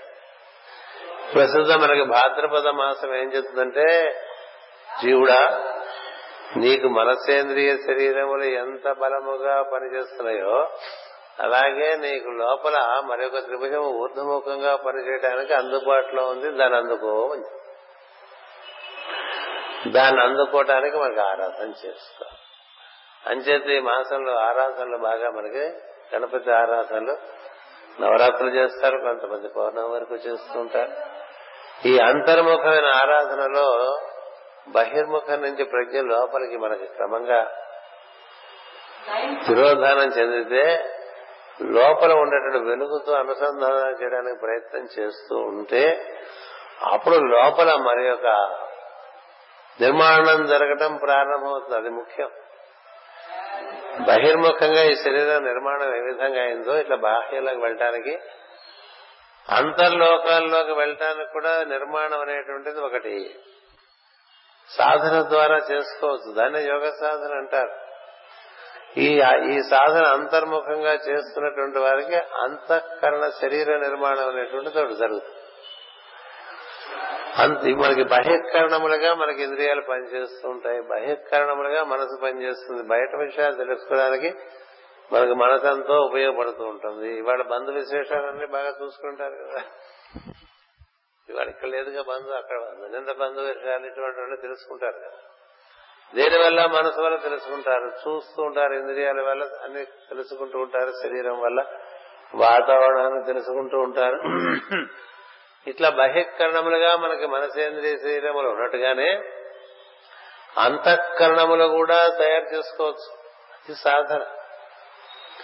మనం ఊరికే రొటీన్గా ఈ ప్రతి సంవత్సరం మన జూలై వస్తే హైదరాబాద్లో గురు పూజలు ఆగస్ట్ వస్తే మన నీలగిరిలో గురు పూజలు ఇప్పుడు సెప్టెంబర్ వస్తే గురు పూజలు అక్టోబర్ వస్తే విశాఖపట్నంలో పూజలు నవంబర్ వస్తే రాజమండ్రిలో పూజ. ఇట్లా రొటీన్గా కాలచక్రం నడిచిపోతూ ఇప్పుడు మనకి చాలా ఇళ్ళైపోయింది కదా. అయింది కదా ఇందులో ఇలా బయట కార్యక్రమాల్లో తిరుగుతూ ఉంటామేనా వీటిలో మనకి అందేటువంటి అవకాశం ఆధారం చేసుకుని మనం ఆకాశంలో ప్రవేశిస్తాం అని మన లోపల ఆకాశంలో మనం ప్రవేశించాలి. లోపల ఆకాశంలో ప్రవేశించాలంటే ముందు మనస్సు శ్వాస ద్వారా లోనికి తీసుకెళ్ళి హృదయ స్పందన అక్కడ ఉంచి ఆ స్పందనని బాగా మనం బాగా గుర్తిస్తూ ఉంటే వేరే భావాలు మనకి బయట ప్రపంచం వస్తున్నా మళ్ళీ తెచ్చి మనసు అక్కడ పెట్టడం అలా దాని ఒక అభ్యాసం చేయాలి. ఇలాంటి అభ్యాసం చేస్తే ఏం జరుగుతుందంటే నీ బయట త్రిభుజం ఏ విధంగా నీకు ఏర్పడి త్రికరణాలు అంటూ ఉంటాం కదా మనసా వాచా కర్మణ అంటూ ఉంటాం. మనోవాక్కాయ కర్మలు అంటాం. అదేదో కాయ అన్నట్టుగా కదా? మనస్సు వాక్కు కాయము అంటే శరీరము. వీటితో పనులు చేసుకుంటూ ఉంటాం బయట. ఇది ఆధారంగా దాని నిర్మాణం చేసుకోవటం అనేటువంటిది నిజమైనటువంటి సాధన. అది నిర్మాణం కాకుండా దైవ మార్గము దొరకదు దైవ గతి అనేటువంటిది ఉండదు ఉండదు. అంచేత ఋషులు ఏం చెప్పారంటే ఈ బహిష్కరణం ఆధారంగా అంతఃకరణ నిర్మాణం చేసుకోమని చెప్పారు. అందుకనే దాని గురించే ప్రయత్నం చేసుకోమని చెప్పారు. ఏం చేత? అది నిర్మాణం చేసుకుంటే నువ్వు నీకు ఒక విమానం తయారు చేసుకున్నట్టు దాంతో పాటు నువ్వు సూక్ష్మ లోకాల్లోకి ప్రవేశించేటువంటి అవకాశం కలిగింది యోగం యొక్క ప్రధానమైనటువంటి ప్రయోజనము మొట్టమొదటగా అది అటు పైన ఆత్మదర్శనము తత్వదర్శనము అంచేది మన సమయము వాక్యమునందు వినియోగించే దానికన్నా అంతరంగమందు వినియోగించే సమయం క్రమంగా పెంచుకుంటూ రావాలి తప్పదు. ఎందుకంటే జీవితంలో బాల్యావస్థ తర్వాత యవనావస్థ అవన్నీ దాటి కాస్త నలభై రెండేళ్ళు నలభై నలభై తొమ్మిదేళ్ళు వచ్చేసరికి తిరుగు ప్రయాణానికి సంబంధించిన ఆలోచనలు చేసుకోవాలి. ఇలా ఎంతకాలం ఇక్కడ తిరుగుతూ ఉంటా? ఎప్పుడప్పుడు పడిపోతాం. కదా? మన పెద్దలు ఏం చెప్పారంటే ఎనభై నాలుగు యొక్క ఎనభై నాలుగు సంవత్సరముల ఆయు పరిమితిలో నలభై రెండు సంవత్సరములు ఇటు. ఈ బాహ్య ప్రపంచంలో నువ్వు చేయవలసిన చేసిన నలభై రెండో సంవత్సరం నుంచి అంతరంగమందు కూడా ప్రవేశించి అంతరంగ నిర్మాణం చేసుకుని శరీర నిర్మాణం చేసుకుని నువ్వు ఊర్ధ్వలోకములలోకి దివ్యలోకంలోకి ప్రవేశించే ప్రయత్నం మొదలు పెడితే ఎనభై నాలుగు సంవత్సరాలకు పూర్తయ్యే అవకాశం ఉంటుంది. ఎందుకని బయట ప్రపంచంలో కూడా మన చిన్నతనంలో క్రమంగా ప్రవేశించాం. మనకి ఇంద్రియములని వాటి అందు మనకి పట్టుత్వం వచ్చేసరికి ఐదేళ్ళు వచ్చేస్తాయి. మనసు మీద మనకు ఒక మాదిరి అధికారం వచ్చేసరికి ఏడేళ్ళు వచ్చేస్తాయి. ఏడేళ్ళ దగ్గర నుంచి ఇంకా బయట ప్రపంచంలో రకరకాలుగా రకరకాలుగా రకరకాలుగా మన ప్రజ్ఞ బాహ్యగతి చెందుతూ ఉంటుంది వ్యాప్తి చెందుతూ ఉంటుంది అనేక అనేక విషయంలోకి వెళ్ళిపోతూ ఉంటుంది. ఇలా వెళ్ళిపోవటం అలవాటు చేసిన దానికి గుర్రానికి మళ్ళీ కొత్త అలవాటు చేయాలన్నమాట. ఈ కొత్త అలవాటు ఎంత త్వరగా మొదలు పెడితే అంత మంచిది. అందుకనే మనకి చిన్నతనంలో ఏడవ సంవత్సరం నుంచి ఈ ప్రయత్నం కూడా మొదలు పెట్టారనుకోండి ఏడవ సంవత్సరంలోనే బాహ్యగతి ఎంత ఉంటుందో అంతర్గతి కూడా రెండిటికి సరిసమానమైన సాధన నడిచిందనుకోండి. అప్పుడు నువ్వు బహిర్ముఖము కాగలవు అంతర్ముఖము కాగలవు. ఇరవై ఒక్క సంవత్సరాలు ఇరవై ఎనిమిది సంవత్సరాలు వచ్చేప్పటికి. అలాంటి వాడు ప్రపంచానికి పనికొస్తాడు. అలాంటి వాడు ప్రపంచానికి పనికొస్తాడు. మిగతా వాడు పనికిరా ఏం చేద్దంటే నువ్వు అంతర్ముఖుడమైనప్పుడు నువ్వు ఊర్ధ్వముఖుడయ్యేటువంటి అవకాశం కలుగుతుంది. నువ్వు ఊర్ధ్వముఖుడైనప్పుడు ఊర్ధ్వలోకముల నుండి నీకు దివ్య సంకల్పములు నీకు భాషించి నీకు నువ్వు నిర్మాణం చేసుకున్న త్రిభుజం ఆధారంగా నువ్వు బాహ్య ప్రపంచంలో తదనుకున్నటువంటి కార్యక్రమాలు నిర్వర్తింపజేసి జీవులకు శ్రేయస్సు కలిగించి వారికి ఉద్ధారణ కలిగించేటువంటి పని చేయగలుగుతావు లేకపోతే చేయలేము ఇక్కడ. ఇదంతా భాద్రపద మాస కథగా చెప్తారు ఋషులు. వినాయకుడు అందుకు పుట్టాడు కదా. వినాయకుడు మనలాగానే పుట్టాడు. ఆయనకేం తెలియలేదు. కదా వాళ్ళ నాన్నగారిని ఆపేశాడు ఇంట్లోకి వస్తుంటే. ఆయన తల మార్పు చేసేసాడు శివుడు. తల మార్పు చేయటం అంటే నీ అవగాహన మార్పు చేయటమే అలా అవగాహన మార్పు చేసేసరికి ఏమైంది? మామూలు ముఖం పోయి ఏనుగు ముఖం వచ్చిందంటే అర్థం జ్ఞానపరమైనట్లు ముఖం వచ్చినట్టు అర్థం. వేదంలో గజముఖం అంటే విజ్ఞానం జ్ఞాన విజ్ఞానములు అని అర్థం. అంచేది నీకు విజ్ఞానంతో జ్ఞానంతో కూడిన వాడివి అయితే నువ్వు ఈ ప్రపంచంలో ఒక శాశ్వతమైనటువంటి శ్రేయోదాయకుడి పనులు చేయగలిగినటువంటి వాడుగా తయారవుతావు. అంచేత మానవుడు తన తరలా తయారు చేసుకోవాలి. తయారు చేసుకోవాలి. The growth of man is by self assertion and by self will. అదే ఒక చెట్టు అనుకోండి ప్రకృతి అలా పెంచేస్తుంది. ఒక జంతువు అనుకోండి అలా అడ్డంగా పెంచేస్తున్నాం మనం కూడా శరీరం పెంచేసేయచ్చు. కానీ ఊర్ధగతిగా పెరగాలంటే ఈ ప్రయత్నం చేయటం కోసం సాధన అన్నారు. ఆ సాధనకి కావాల్సిన ఏంటంటే మన నిజస్థితిని ముందు గుర్తించి నిజస్థితిని గుర్తించి జీవుడుగా దేవునితో అనుసంధానించాలి ఎందుకంటే జీవుడు దేవుని యొక్క ప్రతిరూపము. ప్రతిరూపం. ఈ శరీరం ఒక దేవాలయం ఒక గుడి అయితే ఇందులో ప్రతి జీవుడు దేవుని యొక్క ప్రతిరూపం. You are the image of God God exist in you as you అది నువ్వు మర్చిపోయి you took to another identity మనకు జరిగేది ఏంటంటే మనకి అన్ని మిస్టేక్ ఐడెంటిటీస్ మనం అన్ని వీళ్ళందరూ మా గురువు గారని మా గురువు గారని అంటే నేను నేను- నేను గురువుని అనుకుంటే అది మహా అజ్ఞానం అయిపోతుంది నేను గురువును కాదు అతడే నేను అనేది సత్యం. గురువు అనేటువంటిది మీరు ఏర్పరచుకున్నటువంటి సంబంధం. అలాగే ఒక్కొక్కరు ఒక్కొక్క రకమైన సంబంధం ఏర్పరచుకుంటారా? అది వ్యవహారానికి సంబంధమే తప్ప దానికి అంతకన్నా విలువ లేదు. గురువు గారు అని పిలవకుండా కుమార్ గారు అని పిలిస్తే నాకు తేడా పడకూడదు. ఎందుకంటే ఏదైనా నిన్ను సంబోధించి మాట్లాడుతున్నారని తెలుసు. అంచేత బాహ్య ప్రపంచంలో మనకి ఒక that is what we call in English అది personality personality person personality person is Akshara is indestructible is is eternal exist for ever personality is what we develop every life అందుకని క్షర పురుషుని ఎందు ఆసక్తి తగ్గించుకుని అక్షర పురుషుని ఎందు ఆసక్తి పెంచుకుంటే క్రమంగా లోపల నీవు నిర్మాణం చేసుకున్నటువంటి శరీరం ఉంది అంతఃకరణ శరీరము. దాని నిర్మాణం గురించి ఇంకా వివరంగా రేపు చెప్పుకోవచ్చు అంతా ఒకరోజే చెప్పుకోలేం. అందుచేత మనకి దానివల్ల మనకి ఏం జరుగుతుందంటే మనం కనులు మూసుకుని జీవుడిగా దేవునితో అనుసంధానం చెందుతూ ఉంటే దైవం నుంచి జీవుడికి సూచనలు అంది వస్తాయి అది భాద్రపదం నీ నీ పదం ఎప్పుడు భద్రంగా ఉంటుందంటే సూచనలు దైవం నుంచి నీకు అందుతున్నాయి తదనుగుణంగా నువ్వు నడుచుకుంటున్నావు తనమే మన శివ సంకల్పమస్తు అని చదువుకో. తన్మే మన శివ సంకల్పం. మనసుకి శివ సంకల్పం తెలియదు మనసుకి శివ ఎప్పుడు తెలుస్తుంది? ఈ మనసు అంతర్మనస్సు అయితే తెలుస్తుంది. అంతర్మనస్సు నిర్మలమైనటువంటి మనస్సు. కన్యారాశి కూడా నిర్మలమైనటువంటి తత్వానికి సంబంధించిందని చెప్తారు. కన్యారాశి తత్వం ఏంటంటే ఏ విధమైనటువంటి అభిప్రాయ ముద్రలో పడక అలాగ నిర్మలంగా ఉండేటువంటి ఆకాశంగా గాని నిర్మలంగా ఉండేటువంటి తటాకంగా గాని చెప్తారు. అందులో ఇంకా ఏ ముద్ర పడలేదు. దాని ఎందు ఏం జరుగుతుందంటే ఆకాశము నక్షత్రములు గ్రహతారకులన్నీ ప్రతిబింబిస్తాయి. కదా? తటాకం నిర్మలంగా నిశ్చలంగా ఉందనుకోండి. ఉంటే ఏం జరుగుతుంది? ఆకాశంలో ఉండే ప్రతిబింబిస్తాయి. అలాగే నీ మనసు అంతర్ముఖమై నిర్మలమైతే అందు ఊర్ధ్వలోకముల నుంచి నీ జీవన ప్రయోజనములకు సంబంధించినటువంటి భావములు నీ ఎందు భాషిస్తాయి భాషిస్తే ఆ భావములను చక్కగా ప్రపంచంలో సున్నితంగా నిశ్శబ్దంగా దీక్షగా ప్రవేశింపజే ప్రవేశింపజేస్తూ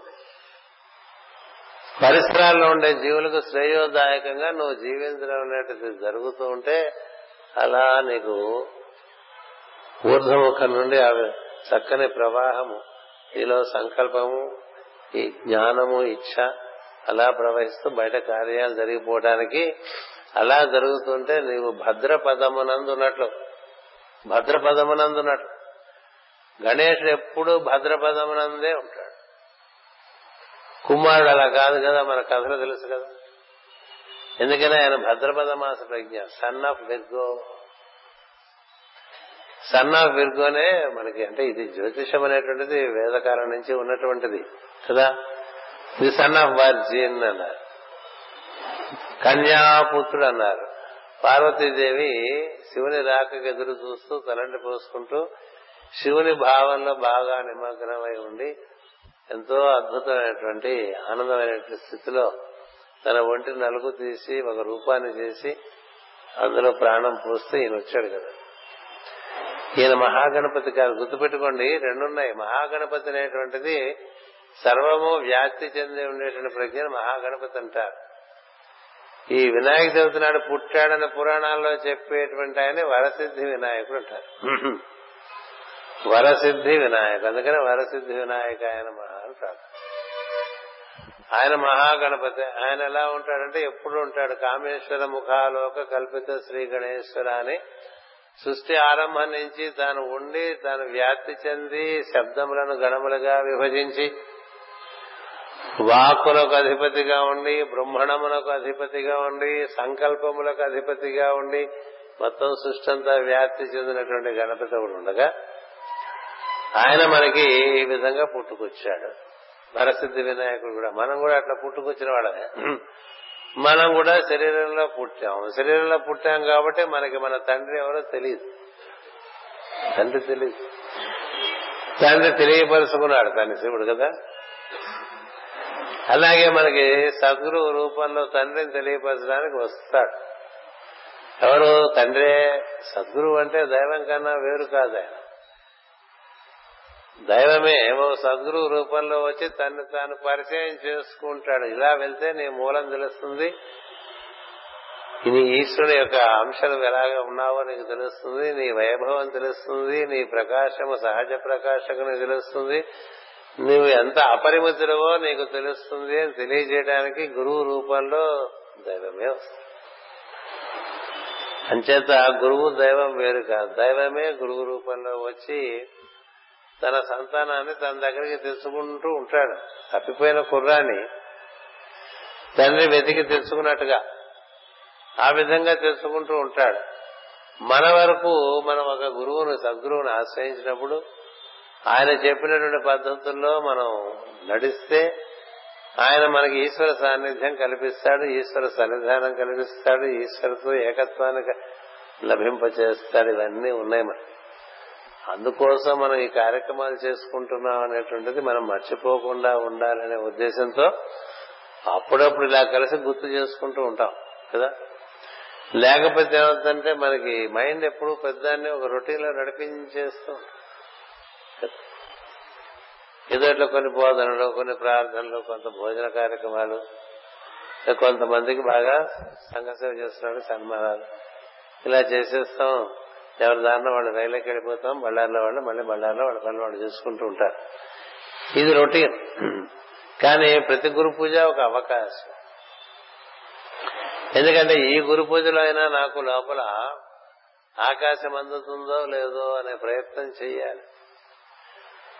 ఆకాశాన్ని అందుకొని చేయడానికి చేసే ప్రయత్నాన్ని దుర్వినియోగం చేసుకోకూడదు ఎవరైతే అవకాశాన్ని చక్కగా వినియోగించుకుంటారో వారే వృద్ధి చెందుతారు. ఈ లోకంలో అయినా ఆ లోకంలో అయినా. అవకాశాలు ఇచ్చేవాడిని శనిగ్రహం అంటారు. జ్యోతిషంలో అవకాశాలు శనిగ్రహం ఇస్తున్నట్టు మనం మామూలుగా మనం అలా అనుకో మనకి శని అంటే వేరే అవగాహన ఇచ్చేశారు. సాంప్రదాయంలో శని చేసినంత ఉపకారం ఇతర గ్రహాలు చేయాలి అంచేత శని లగ్నంలోకి వచ్చాడు అనుకోండి శని చంద్రుడి మీదకి వచ్చాడు అనుకోండి చాలా అవకాశాలు ఇస్తాడు దైవాన్ని చేరటానికి అనిపిస్తుంది ఏం చేత? అతడు మనకి అవకాశాలను ఇస్తాడు. అందులో ఉండేటువంటి డైమెన్షన్ అంటే డివైన్ డైమెన్షన్ అంటే చూసారా అది మనం గ్రహించి నిర్వర్తించుకోవాలంటే మన ఎందు చక్కని శ్రద్ధ ఉండాలి. చక్కని శ్రద్ధ. శ్రద్ధ ఉంటే గాని జ్ఞానం లభించదని మనందరికీ భగవద్గీత చదువుకున్న వాళ్ళందరికీ తెలుసు. కదా? శ్రద్ధావాన్ లభతే జ్ఞానం అనేస్తాం. శ్రద్ధ ఉంటే ఏం జరుగుతుందంటే అవకాశమును చక్కగా జీవుని యొక్క ఉదాహరణకు వినియోగించుకోవటం ఉంటుంది. మనకి ఎవరైనా ఒక సత్పురుషులు గోచరించారనుకోండి వారిని ఏ విధంగా వారి ద్వారా మనం పొందవలసినటువంటి ప్రచోదనం పొందాలి. అనేటువంటిది ఒక సద్వినియోగం చేసుకోవటం అనేది బుద్ధిమంతుడికి ఉండే లక్షణం ఎప్పుడు మనలోనే తిరుగుతున్నట్టు సద్గురుని మనం అలా గుర్తించి అవకాశాలు తీసుకోం. ఏం చేద్దంటే శ్రద్ధ తక్కువ. శ్రద్ధ తక్కువ ఉండటం వల్ల ఆయన ఉన్నప్పుడు ఏదో ఆయనతో పాటు సరదాగా హోటల్కి వెళ్ళి ఆయనతో పాటు అక్కడికి వెళ్ళి ఇక్కడికి వెళ్ళి ఏవో కబుర్లు చెప్పి ఆయనతో కూడా రాజకీయాలు అవి మాట్లాడి లేకపోతే మన జీవన పరిస్థితుల్లో ఉండే విషయాలని మాట్లాడేసుకుని ఇలా చేసేస్తే ఆయనదేముంది ఆయన ఎప్పుడు ఆకాశంగానే ఉంటాడు. నువ్వు కోరితే అవకాశంగా దిగొస్తాడు నీకు. లేకపోతే అలాగే ఉంటాడు. అందుకని భద్రపద మాసంలో మన జ్యోతిషంలో మీకు చెప్పనిది జ్వాలాకుల మహర్షి చెప్తాడు ఈ మాట. భద్రపద మాసంలో శనీశ్వరుడు ఇచ్చేటువంటి అవకాశం చాలా ముఖ్యం. శనీశ్వరుడు గణపతికి చాలా మిత్రుడు. మీకు తెలుసో తెలీదు. మరి ఎందుకు గణపతి ప్రార్థన చేస్తామంటే శనీశ్వరుడు ఏం చేయడు గణపతి ప్రార్థన చేసేవాడిని రాహుకేతువులు కూడా గణపతి ప్రార్థన చేసేవారికి అనుకూలంగా ఉంటారు. రాహుకేతువులు శని కుజుడు ఈ నాలుగు గ్రహములు మామూలుగా ఇబ్బంది పెడతాయి అనుకునేటువంటి వారు ఎవరు కూడా గణపతి ప్రార్థన చేసేవారిని ఇబ్బంది పెట్టట్లేదు. ఎందుకంటే ఆయనకి అందరూ అలాంటి మిత్రుడు. ఎందుకంటే ఆయా స్వరూప స్వభావములన్నీ ఆయన పుణికిపుచ్చుకున్నాడు గణపతి. గణపతి కథ కాదు ఇప్పుడు మనం చెప్పుకుంటున్నది. ఒకే సందర్భం మనకు భాద్రపద మాసం వచ్చింది. గణపతి నవరాత్రుల్లో ఇవాళ మనం నవమినాడు ఉన్నాం కాబట్టి ఏదో ఆ భావాలు కొన్ని వస్తూ ఉంటాయి. తెలుసుకోవాల్సిందంటే గణపతి ఏ అవకాశాన్ని సారవించుకోలేదండి ఏ అవకాశం ఆయనకి బోధ చేశారు కుమారుడికి బోధ చేశారు. స్టూడెంట్ ఏమిటో కదా? మరి ఆయన ఇచ్చిన బోధన చక్కగా అవకాశం అవగాహన చేసుకుని దాన్ని వినియోగించుకుని శివుడు చుట్టే మూడు సార్లు ప్రదర్శన చేసేస్తే మొత్తం ఈ లోకాల ప్రదర్శన అంతా అయిపోయింది కదా. ఎంత సులభంగా నిర్వర్తించేసాడు కదా. అలా ఎన్నెన్నో ఉన్నాయి వినాయక విజయాలు. అంచేత ఎక్కడ మనకి శ్రద్ధ ఉంటుందో అక్కడ అవకాశమును సద్వినియోగం చేసుకునుట అనేది ఉంటుంది. ఇప్పుడు మనకి మామూలుగా మేము విశాఖపట్నంలో మనం గురు పూజ చేస్తుంటే రేపు జనవరిలో చేసేది యాభై ఆరవ గురు పూజ. మహత్తరంగా చేస్తాం కదా. వేలాది మంది వస్తారు. యాభై ఆరు అవకాశాలు వచ్చాయన్నమాట. అలాగే ప్రతి నెల ఒక్కొక్క చోట గురు పూజను చేస్తూ ఉంటాం బోధలు చేసుకుంటూ ఉంటాం ప్రార్థనలు చేస్తూ ఉంటాం. అవన్నీ అవకాశాలే. అలాగే ప్రతినిత్యం ఉదయం సాయంత్రం మన ఇంట్లో మనం ప్రార్థన చేస్తూ ఉంటాం. అవి అవకాశాలే. అంటే ఈ అవకాశములు మనం పార పారవేసుకో. కాలం ఒక్కటే కాలం జరిగిపోతూ ఉంటుంది కదా. కాలం జరిగిపోతూ ఉంటుంది సంప్రాప్తే సన్నిహితే కాలే. నహి నహి రక్షతి. నీకు బయట తెలిసిన విషయాలు ఏవి నేను రక్షించను కదా. నీకు లోపల తెలిసిన విషయాలు రక్షించాలి తప్ప నేను ఈ బయట నువ్వు నేర్చుకున్నవి ఏవి నీకు పనికొచ్చేవి. అంచేత ఈ లోపలికి ప్రవేశించి లోపల ఉండేటువంటి లోకములలో ఉండేటువంటి జ్ఞానమును పొందుతూ వాటన్నిటికీ మూలమైన వాడిని చేరటం అనేటువంటిది ప్రధానంగా మనం భావన చేయాలి. అందుచేత ఈ డబుల్ ట్రయాంగిల్ మనం ఎక్కడ పడితే అక్కడ ముగ్గులు కూడా వేసేస్తుంటారు డబుల్ మనంటే పని మనుషుల దగ్గర నుంచి ప్రతి ఆడవారు ఇలా ముగ్గు వేస్తారు ఇలా ముగ్గు వేస్తారు. ఏంటర్థం సాంప్రదాయం మన ప్రతి సమాజం ప్రతి తరచూ మన మనకి గుర్తు తెలిస్తే గుర్తు చేస్తుంది. అక్కడ ఒక ముగ్గు ఉందనుకోండి షడ్భుజి అక్కడ ముగ్గు వేస్తే వెంటనే నీకు గుర్తు రావాలి లోపలికి వెళ్తున్నావా? నువ్వు అంతర్ముఖుడు అవుతున్నావా? అంతర్ముఖుడై ఊర్ధ్వముఖుడు అవుతున్నావా? ఇలా. అది చూడంగానే నాకు గుర్తు రావాలండి. అది కన్యారాశి అంటే. ఇది భాద్రపద మాసం. అలా గుర్తు వస్తే నీ ఎందు బుద్ధి వికాసం బాగా బుద్ధి వికాసం. మరి బుద్ధి వికాసం ఎలా జరగాలండి అనే దానికి రకరకాల ఉపాయాలు చెప్పారు. అందులో ప్రధానంగా మనకి గాయత్రి మంత్రం ఇచ్చారు ధియ యోన ప్రచోదయ. మా బుద్ధులను ప్రచోదనం చేతల్లి మా బుద్ధులను ప్రచోదనం చేతల్లి మా బుద్ధులను ప్రచోదనం చేతల్లి అని పొద్దున సాయంత్రం వేడుకోవటమే గాయత్రి ఆరాధన. ఆ మంత్ర జపంగానే పారాయణ గాని బుద్ధి ప్రచోదనం జరిగితే మనకేం జరుగుతుందంటే మనకి ఎప్పుడు గుర్తుంటుంది మనం మనం ఎంత బహిర్ముఖలం అవుతున్నావో అంతకు మించి అంతర్ముఖలము ఊర్ధముఖలము కూడా కావాలి.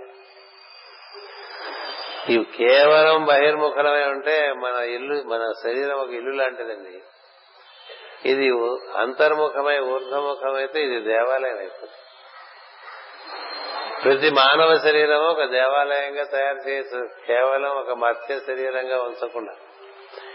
దీన్ని దేవాలయంగా ఉంచుకుంటావో దీన్ని ఇల్లులాగా ఉంచుకుంటావో దీని పాడుపడిపోయినటువంటి ఒక కొంప అంటాం కదా తెలుగులో.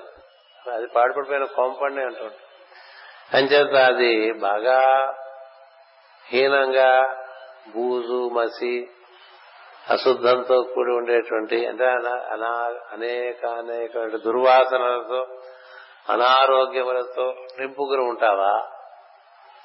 లేదు అది ఒక గృహముగా శుచిగా ఉంచుతావా? లేదు ఒక దేవాలయంగా తయారు చేస్తావా? ఎప్పుడు దేవాలయం అవుతుంటే నీ నీ అధోముఖ త్రిభుజంలో ఒక చిన్న ఊర్ధముఖ త్రిభుజం పుట్టాలి. పుట్టడం అంటే నువ్వు అంతర్ముఖం అవటం కింద లెక్కది. అది ఊర్ధముఖ త్రిభుజం ఈ అధోముఖ త్రిభుజంలో పుట్టింది. క్రమంగా అది నీ యొక్క అభ్యాసము చేత సాధన చేత విస్తారం చెందుతూ ఈ అధోముఖ త్రిభుజాన్ని దాటి పైకి వచ్చేస్తుంది. దాటి పైకి వచ్చేస్తే అప్పుడు దేవాలయం అవుతుంది. దాన్నే వాడు పాశ్చాత్యులు సాల్మన్స్ టెంపుల్ అంటారు మనం దాన్ని స్వర్ణ దేవాలయం అని పిలుస్తాం. గోల్డెన్ టెంపుల్ అంటాం. ఇది మనకి జరగాలి. ఇది జరగడానికే యోగము ఇది జరగడానికే మాస్టర్ సివిపి గారు ఇచ్చినటువంటి యోగం. ఇది జరగడానికే అష్టాంగ యోగము. ఇది జరిగితే నీకు క్రమంగా లోపల నీ గురించినటువంటి ఒక అవగాహన బాగా ఏర్పడుతూ ఉంటుంది. నీ ఒక అంగుష్ట మాత్ర పురుషుడుగా నీవు నీకు దర్శనమిస్తావు ఒక అంగుష్ట మాత్ర పురుషుడుగా నీ హృదయం నీకు దర్శనమిచ్చి అతను క్రమంగా ఊర్ధముఖం చెందుతుంది మనం చూడండి చిన్నప్పుడు మనం బొమ్మలు కొనుక్కున్నాం ఇప్పుడు మన పిల్లలకు కూడా కొంటాం. ఒక బొమ్మ ఉంటుంది ఆ బొమ్మ మధ్యలోంచి పైకి తీస్తే లోపల ఇంకో బొమ్మ ఉంటుంది. కదా? ఆ బొమ్మ కూడా మళ్ళీ పొట్ట దగ్గర మళ్ళీ పైకి తీస్తే లోపల ఇంకో బొమ్మ ఉంటుంది. ఇట్లా మూడు బొమ్మలు అమరుస్తారు తెలుసా బొమ్మలు? అది మనం బొమ్మలాట కింద పిల్లలకి ఇస్తాం. వాడు ఒకటి తీస్తే ఇంకోటి వస్తుంది అది తీస్తే ఇంకోటి వస్తుంది అది తీస్తే మూడు. ఏమిటి? ఒకటి భౌతిక శరీరం రెండోది సూక్ష్మ శరీరం మూడోది కారణ శరీరం అంట. ఈ శరీరం నుంచి ఇంకా రెండు శరీరాలు తయారు చేసుకోవచ్చు. ఆ విజ్ఞానం ఇస్తాననే మాస్టర్ సిబివి గారు వాగ్దానం చేశారు. ఆ సాధనే మన చేత చేయిస్తానని చెప్పి బాగా ప్రస్ఫుటంగా చెప్పారు. సూక్ష్మదేహం అమరత్వము సాధించి గోళాంతర విజ్ఞానము సాధించి జీవులలో గ్రహగతులను చక్క చేసి సూక్ష్మదేహం అమరత్వము సాధించి వాహికలుగా శిష్యులను స్వీకరించి పరమ గురువు అవతరించి సివివి అని మనకు చిన్న పాట మాస్టర్ గారు రాసిచ్చారు. అంచేత మన యొక్క ప్రయో మన యొక్క the the purpose of our associating with the path of yoga is to develop the inner bodies and find your ప్రతివాడు ఆ శరీరం లోపల ఒక అంగుష్ట మాత్రం తేజోమయ రూపంలో గోచరిస్తాడు ఫలభాగం అందు. మరి ఇవన్నీ మనకి ఆబ్జెక్టివ్స్గా ఉన్నాయి.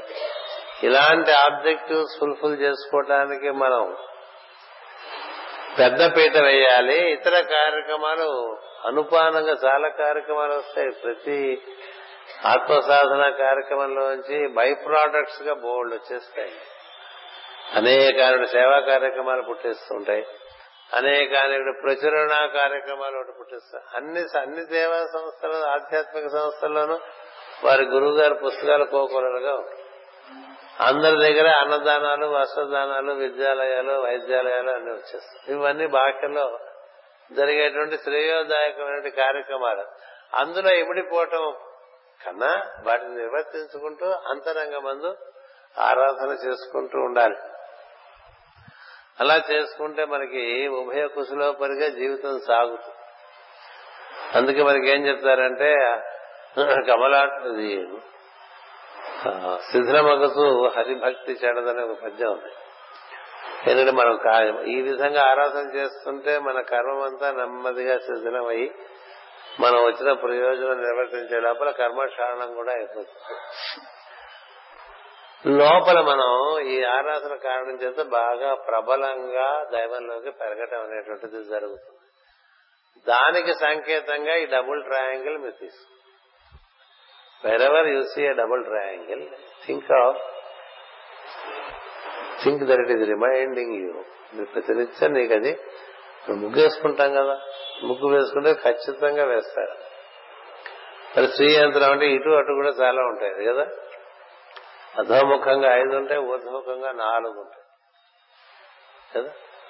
శ్రీయంత్రంలో అధోముఖంగా ఐదు త్రిభుజాలు ఉంటాయి ఊర్ధముఖంగా నాలుగు త్రిభుజాలు ఉంటాయి. అంటే ఏమిటి?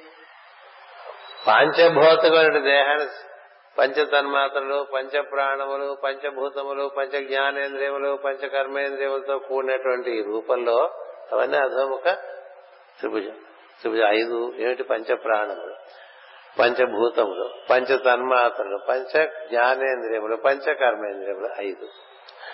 అందులో జీవుడుగా నువ్వు దేవుడివే.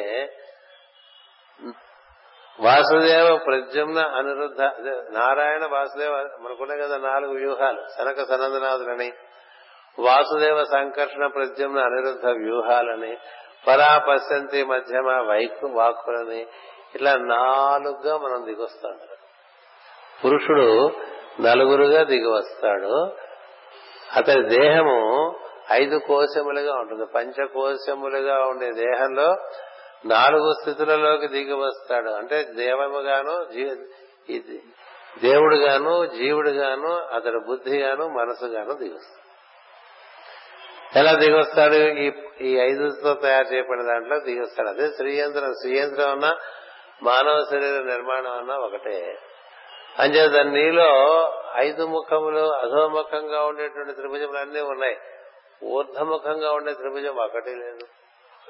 కదా? ఏం చేత అంతర్మనస్సు అంతర్బుద్ధి అహంకారము ఆ పైన ఈశ్వరుడు లేక దైవం ఆ నాలుగు ఏర్పడాలి అలా ఏర్పడటానికి స్త్రీ యంత్రానికి పూజలు చేయటం పెట్టారు. అది ఊరికే మనకు ఒక తంతుగా నడిపిస్తారు తప్ప అందులో అంతరార్థం తెలియకుండా ఎన్ని పూజలు చేస్తే అట్లా ప్రవేశం కలగాలంటే శ్రీయంత్రంలోకి నీ శరీరం యొక్క అవగాహన నీకు ఉంటే శ్రీయంత్రం యొక్క అవగాహన నీకు ఉంటుంది. చేత మన వరకు ఇవాళ ఈ ప్రవచనం ఎంతవరకే ఎంతవరకు అంటే from being inverted let us start erected from upset state to setup state and having setup our cells let us grow into light ముందు తల్లకిందులుగా పడి ఉన్నాను అని ప్రతిశాస్త్రం చెప్తుంటుంది కదా మూలాధారంలో తల్లకిందులుగా మలమూత్రాల దగ్గర పడి ఉంటాడు జీవుడు అని చెప్తారు కదా. సో ఈ అధోముఖుడైనటువంటి వాడిని ఊర్ధముఖుడుగా పట్టుకొచ్చి మూర్ధముఖుడుగా అయినటువంటి వాడిని అంతర్ముఖుడుగా ఉన్నటువంటి వాడిని ఊర్ధముఖుడుగా శిరస్సు వరకు ఆపై వరకు కూడా చేర్చడం అనేటువంటిది యోగ సాధన. అలాంటి సాధన మన అందరికీ జరగాలి. అందుకు మనం ఒక గురు పరంపరను ఆశ్రయిస్తాం. సద్గురు ఎవరైనా సరే మన ఆ మార్గంలో ఈశ్వరుని దగ్గర తీసుకెళ్ళటానికి చేసే ప్రయత్నమే ఉంటుంది. అంతేగాని కేవలము ఐహికమైనటువంటి విషయముల ఎందు మనకు పరితృప్తి కలిగిస్తూ మాత్రమే ఉండడు సద్గురు. ఎందుచేతంటే నీవు ఇందులో నుండి స్వచ్ఛందంగా బయటకు వచ్చే మార్గమునందు నువ్వు కృషి చేయాలని ఆయన ఆశీర్వదిస్తూ ఉంటాడు. అందుకనే ఎప్పుడు కూడా ఆశీర్వచనం ఆ విధంగా ఉండదు. ఈశ్వర ప్రాప్తికే ఆశీర్వదిస్తుంటాడు. ఆయుష్ ఆరోగ్యము ఐశ్వర్యము అంటే ఈశ్వరత్వము. ఈ మూడు మనకి కలగాలని ఆశీర్వదిస్తూ ఉంటాడు. అది కారణంగా మనం ఆ ప్రయత్నం ఈ మామూలుగా బయట తిరిగే ప్రయత్నాలతో కనీసం సరి సమానంగా చేయండి. ఎందుకంటే ఎక్కువ మంది నలభై రెండేళ్ళ కన్నా పైన ఉన్నవాళ్ళు ఇక్కడ. కదా? మన బ్యాచ్ అంతా చిన్నవాళ్ళగా మారిపోయి ఇప్పుడు అందరూ క్రమంగా షష్టిపూర్తిగా చేసుకున్న వాళ్ళు చాలా మంది వచ్చేసారు. అంచేది ఇంకా ప్రయత్నాలు బయట సాగటం ఎక్కువగా ఉంటాయి. ఇప్పుడు మాస్ గారి కార్యక్రమాలు అంటూ బయట చేసేవి అలా ఉండగా అసలు కార్యక్రమం మాస్టర్ గారి కార్యక్రమం లేక గురువు గారి కార్యక్రమం లోపల చేసుకునేది కూడా అంత సమానంగా ఉండాలి. ఇంకా వీలుంటే ఎక్కువ ఉండాలి. ఎందుకంటే ఇంకా తక్కువ టైం ఉంది కాబట్టి. కదా? అంచేత అదొక్కసారి ఈ రోజున మనకి అందరికీ మనం అనుసరిస్తున్నటువంటి పరంపర మనకు అందిస్తున్నట్టుగా భావించండి. స్వస్తి ప్రజాభ్య పరిపాలయంతాం న్యాయేన మార్గేణ మహిమహేషా గోబ్రాహ్మణేభ్య శుభమస్తు నిత్యం. లోకా సమస్త సుఖనో భవంతు. లోకా సమస్త సుఖనో భవంతు. లోకా సమస్త సుఖనో భవంతు. ఓం శాంతి శాంతి శాంతి.